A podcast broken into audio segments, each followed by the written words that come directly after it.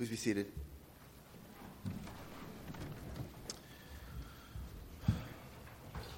Lord Jesus Christ, thank you for this season where we celebrate your coming as a child and that you came knowing that the cross was where you were headed. Amen. Good morning.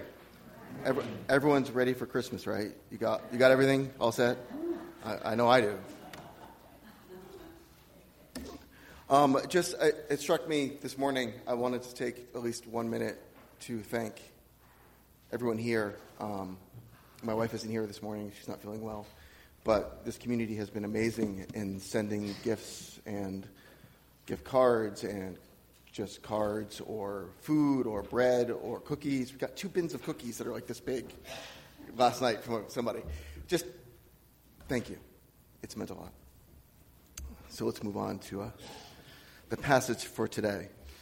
Um, so we are still in the midst, or near the end, I should say, the cap, the end cap of the series on repentance and joy. And as um, Alex has stated for the past few weeks, repentance seems like an odd theme to talk about with joy, except in the context of the gospel, because repentance before God is always met with open arms. Um, and that this is good news. In fact, it is part of the good news and essential to the good news that we have someplace and someone to turn to for absolute and complete forgiveness. And last week, Alex spoke about evangelism and how through repentance we come to joy, and then a natural outcome is wanting other people to know that. We've come to such joy, we want other people to know that joy, that forgiveness, and that peace. Now, I wasn't here last week, but um, I also learned something else by listening to the recording of the sermon, which is that a term in England, at least, I've never heard here for one's wife is an old trout. Now, I, I, did uh, confirm last night, Kat, I think you're up there somewhere, that Alex has never actually called you that and that this is not recommended. Husbands, do not do this. I just want to make sure everyone knows that. It's very clear that you don't like sign Christmas card, old trout, or whatever, you know. It would be bad. So just, we'll be clear with that and move on. This week we're going to talk about authority. Talk about authority and what it means to repent and have authority which seems like an odd thing. And of course, the first thing I thought of when I read the passage and thought of this was the 1990s miniseries based on the Stephen King novel The Stand. It's the first thing to come to all your minds, I know. So there's an image in that. I know at least one of you has seen it, and it's him. Um, and oh, another one. It's got Gary Sinise in it, and Molly Ringwald, and Rob Lowe. It's actually got quite a few famous people. But um, it's a sort of end times parable. But near the end of the miniseries, there's a scene of three men walking hand in hand into the kingdom of judgment and death, which on earth has become Las Vegas. Um, and the devil has taken it over. And they're holding hands, these three men, saying the Lord's Prayer, walking to what they know is probably their death. They get captured, they get put in prison, which they expect, and for the first time, they meet this figure of Satan that Stephen King has written in. And a big deal has been made about him throughout the whole series. And the old man in the crew is face to face with him, like between the bars of the prison cell. And Satan goes, you know, bow down and worship me, he says. You know what this old man does? He bursts out in the biggest belly laugh he's probably had in his entire life in the devil's face. He thinks this is the funniest thing he has heard in a long, long time. Who's in control in that situation? Who has the authority? Let's move on to the passage. So, um, this passage is almost businesslike in its nature. Beforehand, we've had, you know, Jesus' birth and we have a bunch of miracles. We have him speaking with authority in the temple. People are amazed at what he's doing. He's got lots of followers. And now there's so many followers, he decides to pick out some as apostles to help him lead these people. He names them and then gives them authority to preach and to cast out demons. Then they, he goes back to his house. It's too full to even eat at because there's so many people who want to see him. And then, of course, his family starts saying, um, Can you guys please stop listening to our very bizarre oldest son? He's out of his mind. This seems like an odd thing to say. I mean, they knew him his whole life. But I mean, every family has one of those people, right? That, that one that they want everyone to ignore. And Jesus has become that for them. They're probably saying this to kind of give themselves as a family an out, that they can kind of disown him, but also probably to give Jesus a way out too. Because if he says, if he gets like ignored or says, yeah, something's wrong with me, he can get out of this sort of tenuous position he's in of the people loving him, but the authorities really hating him. Of course, having the way out, Jesus completely ignores it. As you can see as the passage goes on, he does more of the same crazy things his family doesn't want him to do. But we're going to spend most of our time on the idea of that one line about the authority. If you want to know about the 12 disciples and their names and all that, that's a sermon for I don't know, next year. Maybe. So before we get into that, there's a difference between authority and power. Most of us think of them as the same exact thing, right? But power is the ability to change things or people to be what you want or what you think they should be, right? Mr. Incredible has the power to crush things or to destroy really big, round robots. A president or a leader has the power to make laws or tell people what to do or to tell the army what to do. Authority is power which has been gifted or given to someone as a representative of the one who has it. So, an ambassador of a leader would have authority to negotiate a treaty, but would not be the one with the power, him or herself. They actually are being given the power by someone else and don't have it within themselves to do those things. Now, this may seem like nitpicking, but I think it's really important because we tend to think of power in and of ourselves as the most important thing. We want the power over our lives at work, over money, over things, over our own lives, over our children to get the bathroom cleaned. This is what we want to change in our lives we see the things wrong around us and we want them to be fixed. And as usual, we have it right. We know there's something up. We know we want the power over these things and over ourselves. But we're wrong on where to get it from. We're wrong to try to get it from ourselves. In fact, um, in psychology, those who have lots of power end up functioning rather strangely.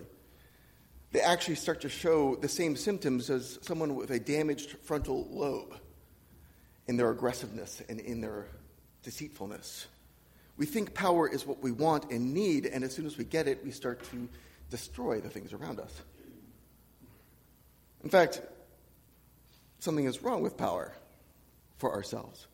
It doesn't solve our problem of fear because we still know that something's wrong because we're acting kind of like one with power but no authority. Now, how does that work? Well, think of this image a movie most of you have probably seen Back to the Future, right? More of you have seen that, I know, at least five. But the bully, Biff, right? I think it's from this movie, is holding McFly like this at a distance. And McFly's going like this with his arms, right? Trying to punch him. Just can't touch him. McFly has the power to punch, right? He has arms, he has some strength, he knows how to punch, that it involves a fist hitting something or somebody, but he can't do it. His power to punch is completely ineffective. It's like swimming in a vacuum. You just don't get anywhere. That's what it's like to have power with no authority. And we tend to focus on the wrong thing. Let me give a, a modern day real world example that might help with this as well. I'm currently doing Lyft and Uber ride sharing, right? I meet lots of great people. It's really interesting. One of them was a young woman from Puerto Rico. And she told me that Puerto Rico as an island has become completely dependent for everything from outside, mostly from the United States. They basically have to have 10 days of supplies of water, gas, oil, food, everything on the island in case there's some sort of disaster. They have 10 days of supplies. So that if they're cut off from the world, they can survive. Well, there was a hurricane a few years ago that lasted weeks in terms of them being cut off from the rest of the world. After 10 days, everything ran out. And her father said, who still lived on the island, I now know what it feels like to starve to death with a pocket full of cash. We think money is the more important thing. We think that's where the power is. We think that's where we get our nourishment. But the food is far more important. You can try to eat money, but you won't last very long. I think the dyes are actually toxic, so don't try it. All right, so there's this distinction between power and authority, and we seem to focus on the wrong one all the time. So these disciples get authority in the passage. And where does it come from? Who is the one giving them the authority? Jesus, or God, in other words. He's the one giving them the authority. And like last week's sermon on evangelism, they're given this authority and they're sent out to do things they could never do on their own. In Luke's gospel, he reports one of these stories about them being sent out with this authority to cast out demons and even heal the sick, and they come back thrilled. They're like, Jesus, even the demons listen to us. They are amazed. I mean, demons, these are creatures that haunt people, possess people, follow people. They cannot be gotten rid of by us. And yet, with a word, they flee from them. These demons are powerless against the disciples, and they're amazed. Why wouldn't they be? But the question still remains here is the Messiah who has come down to bring them freedom from their oppressors. And despite this demon thing, which is really cool, um, Herod is still their king, still makes their laws, still taxes them. There's still the emperor in Rome who doesn't even know they exist. Do they have any real power from this authority that affects the world? I, am a fan of fantasy novels, and when a deity grants power in a fantasy novel, it's like, wow. You know, the one I'm reading now, this guy can deflect 500 hours with the power of the wind, right, and fly and do all these things. That would be cool. I mean, with that kind of power, these 12 disciples could walk into Rome just themselves and just overthrow the whole thing, right?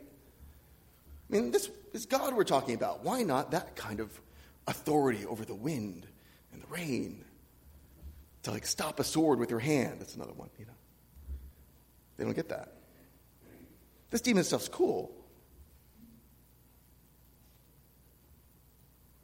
But is it really that important? Well, evidently.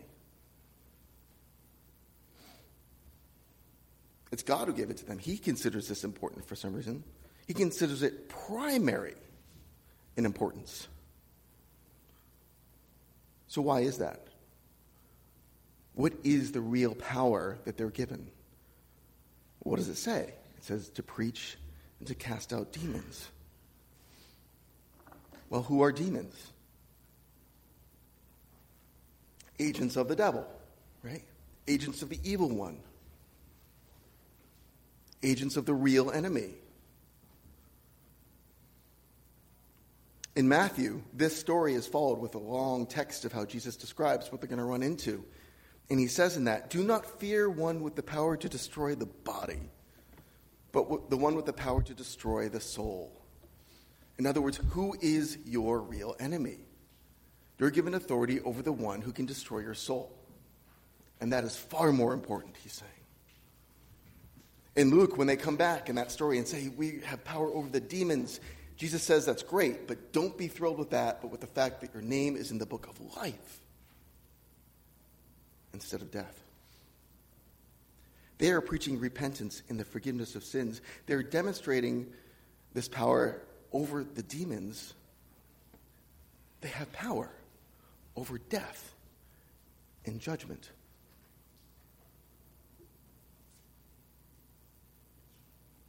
The devil is known as the accuser. The devil is known as that he, he who condemns. Death and judgment are his realm.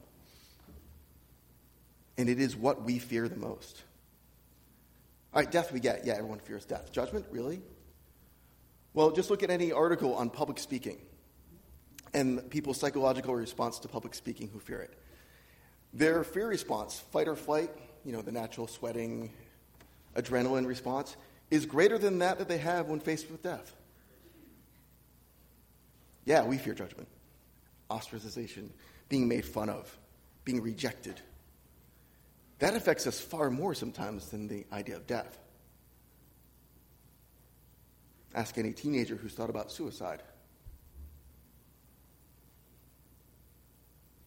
So we have this preaching going on freedom from the two biggest things that we obsess over in terms of fear.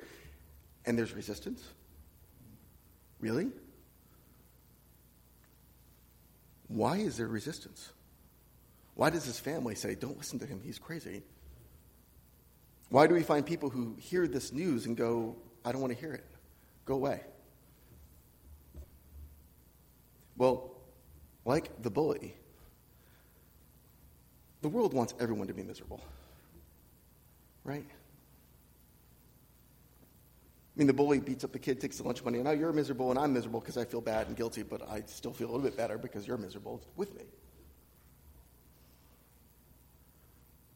The bully is threatened by the peace that repentance with God brings.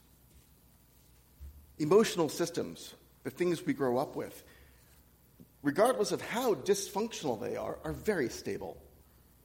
Ask any addict who resists most in their recovery.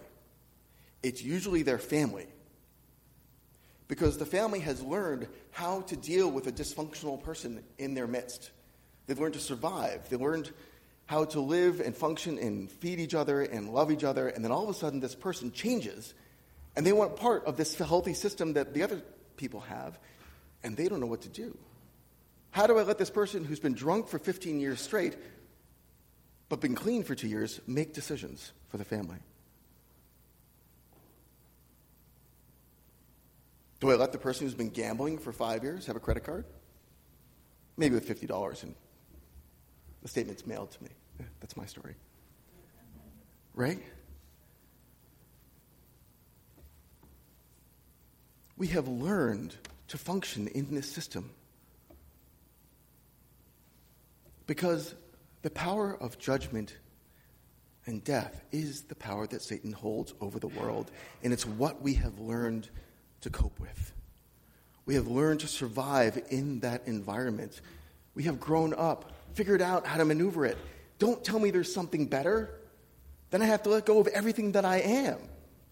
That news is too good. I don't believe it.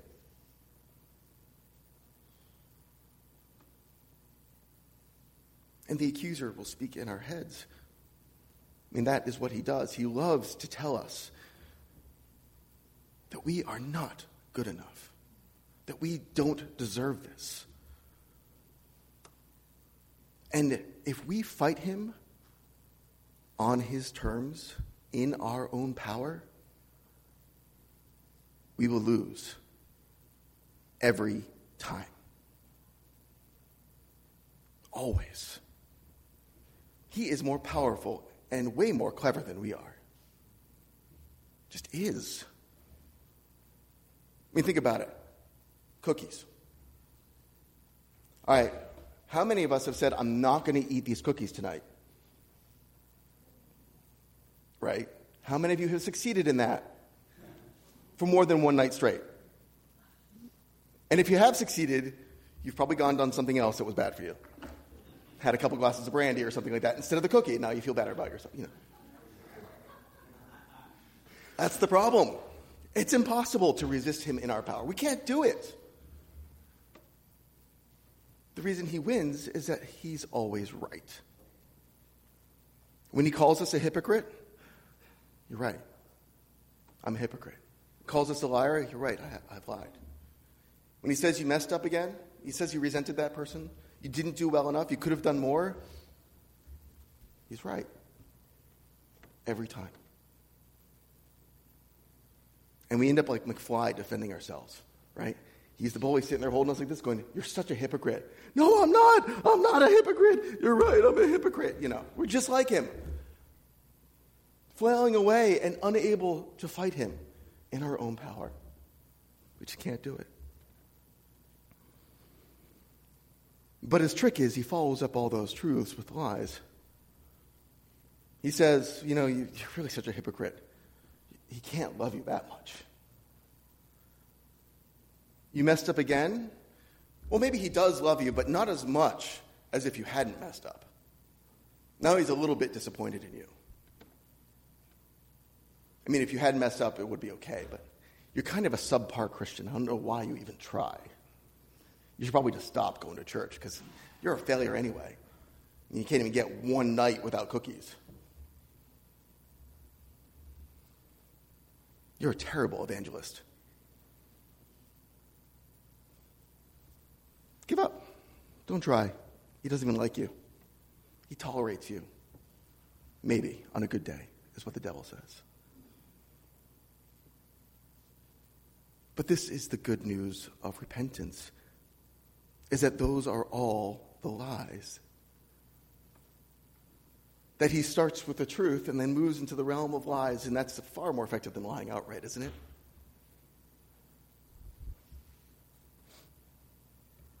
Good news of repentance is that it was never meant to be beating ourselves up, flailing away, promising not to do it again and I'll be better next time.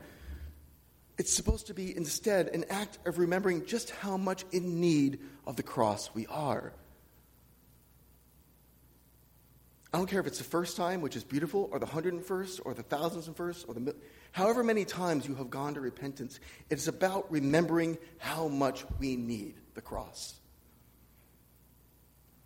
My mother, who's 80, when asked what she has learned the most over her 80 years of being a Christian, said, just how much I need Jesus.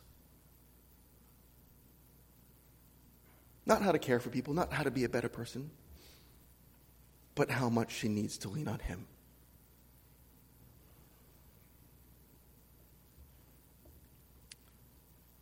His lie is that we are less in need of the cross than we were before.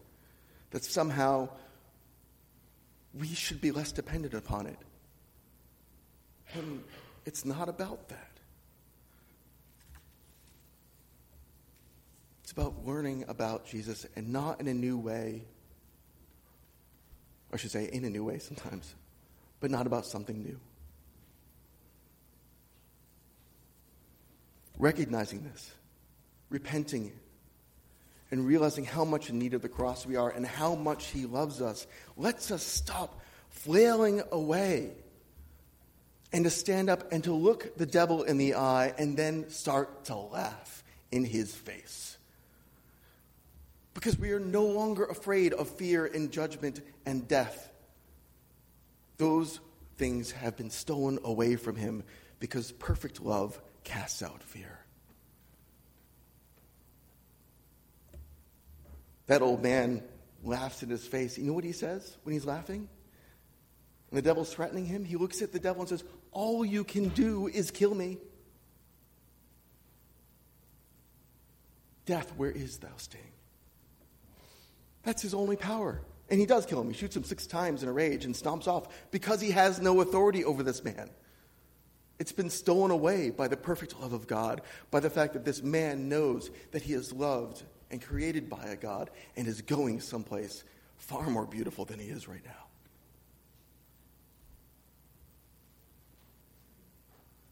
And that gives us authority, knowing that. Authority in the face of our own self deprecation and hatred to stand up, laugh at ourselves and at the devil, and go, What are you going to do? I've him. He's given me authority to laugh at you, to know that I am loved and free from guilt, free from judgment, and free from death. Amen.